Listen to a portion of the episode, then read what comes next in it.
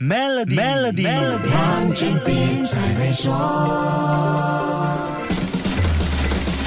你好，我是黄俊斌。我们很多时候认为政治是这个世界上一股无所不能的力量。不过，在这个时代，经济对政治的影响力绝对不容小觑。英国刚刚给全世界的政治人物上了一堂宝贵的政治课。一份原以为可以让人民皆大欢喜的迷你预算案，却弄巧反拙，导致新首相下台。今年九月六号才上任的英国新首相 Liz Truss，在上个星期四十月二十号宣布辞职，成为英国历史上在位时间最短的首相，任期只有。短短的四十四天，如果扣掉英女皇驾崩、政府公务停止的十天，严格来说就只有一个月左右。出现这样的结局，并不是太意外的事情。之前跟你说过，英国迷你预算案造成市场信心动荡，英镑汇率大跌，英国国债上升。当时就有英国保守党的资深领袖提醒，如果不及时改正，这位新首相的位置将撑不过圣诞节。英国报章 Star Daily 在十月十四号上传了一段视频，放了一个生菜，套上了金色假。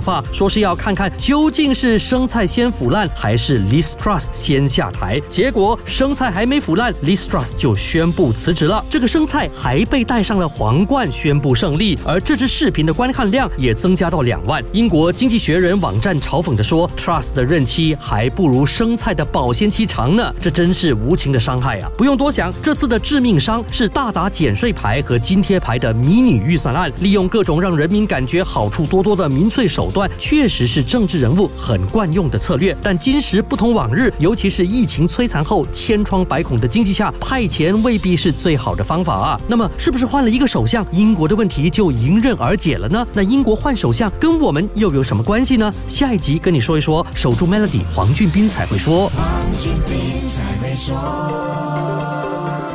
十月二十七日至三十日，Maybank Trade Fair 惊喜不断，一起成为 Trade Fair 名人呢。详情浏览 maybank.my/slash trade fair，并查看 Trade Fair Catalog。